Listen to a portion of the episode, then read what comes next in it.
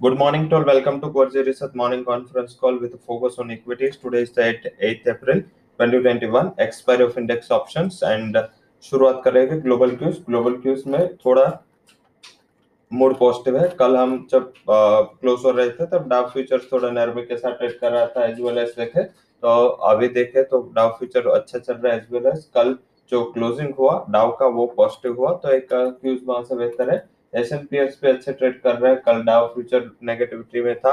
आज सुबह में अर्ली मॉर्निंग अच्छा ट्रेड हो रहा है।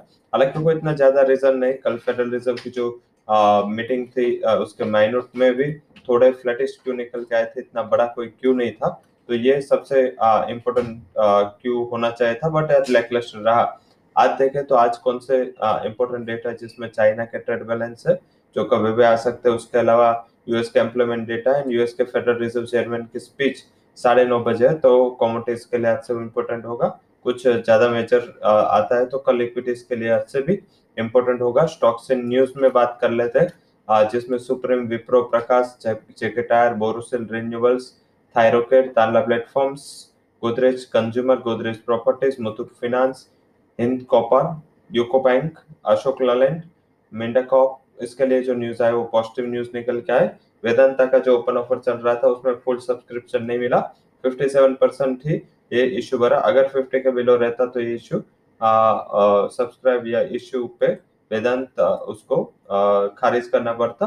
बट यस ये वेदांत का स्टेक वेदांत रिसोर्सेज का वो दस परसेंट तक बढ़ेगा ये इश्यू के बाद। एंड आईआरसीटीसी लगातार ट्रेंड सस्पेंशन के न्यूज़ आ रहे हैं तो वो एक नेगेटिव उसके लिए आ, आज की जो हमारी टॉप रिकमेंडेशन है उसमें ज़्यादातर हमने आज फोकस किया है आ, कि ऑप्शन से बाय करें निफ्टी में चौदह आठ सौ का पंद्रह अप्रैल का कॉल बाय कर एक सौ चालीस के करीब अठहत्तर का स्टॉप लॉस लगा दो सौ साठ तक जा सकता है तैतीस हज़ार का निफ्टी बैंक का कॉल पंद्रह अप्रैल एक्सपायरी बाय करे थ्री फोर्टी का स्टॉप लॉस लगा एट एटी तक जा सकता है आज एक रुझान शॉर्ट कवरिंग का रह सकता है अच्छे रुझान के चलते एक कॉल ऑप्शन में अच्छा ट्रैक्शन देखा जा सकता है। हालाँकि हमने जो एडवाइस दी वो नेक्स्ट वीकली एक्सपायरी की दी तो वहाँ पे फोकस करें। Sector wise metal health care chemical item and renewable energy related stock से जो पॉजिटिव रहने की उम्मीद है।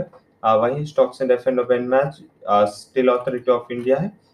जो भी हमारे ऑप्शन है बाइंग के जिसमें हमने रिकमेंडेशन दिए जिसमें हमने आज के लिए टॉप कन्विक्शन कॉल के दौर पे दिया है आ, वो कॉल में।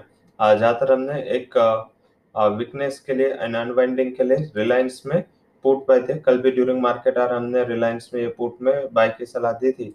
रिलायंस का 2000 के स्ट्राइक का पुट बाय करे 45 के करीब 25 का स्टॉप लॉस लगा 75 तक ये जा सकता है। तो ये हमारे रिकमेंडेशन रिलायंस के पुट्स है। Directly future and cash stocks की बात करें तो जिसमें स्टील अथॉरिटी ऑफ़ इंडिया, आज का हमारा हाई कन्विक्शन कॉल है। हालाँकि एफ़ एंड ओपन में तो कैश में बाय करें। 94 का टारगेट है स्टॉप लॉस लगा 86.20 एम्फासिस टेक्नोलॉजी स्टॉक में कल सारे स्टॉक चले थे, अकेला स्टॉक था, जो कल अनवाइंडिंग प्रेशर फेस कर रहा था। आज उसमें अच्छा शॉर्ट कवरिंग हो सकता है 1780 के टारगेट के लिए इसको बाय कर ले। 1708 का एक स्टॉप लॉस लगाए तो दूसरा रिकमेंडेशन हमारा एम्फासिस पे रहेगा। थर्ड रिकमेंडेशन हमारा रहेगा रोट रोट मोबाइल जो हमने last ring session last to last ring session में भी बाय दिया था। अच्छी टारगेट पे अच्छे हुए थे। आज भी इसको बाय की सलाह वन सेवन थ्री ज़ीरो के टारगेट के लिए बाय करें।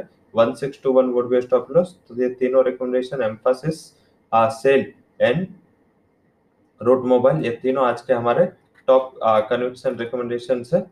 so that's all recommendations from Coergy Equity and Derivative Research. For details, you can visit our website. Thank you for joining conference.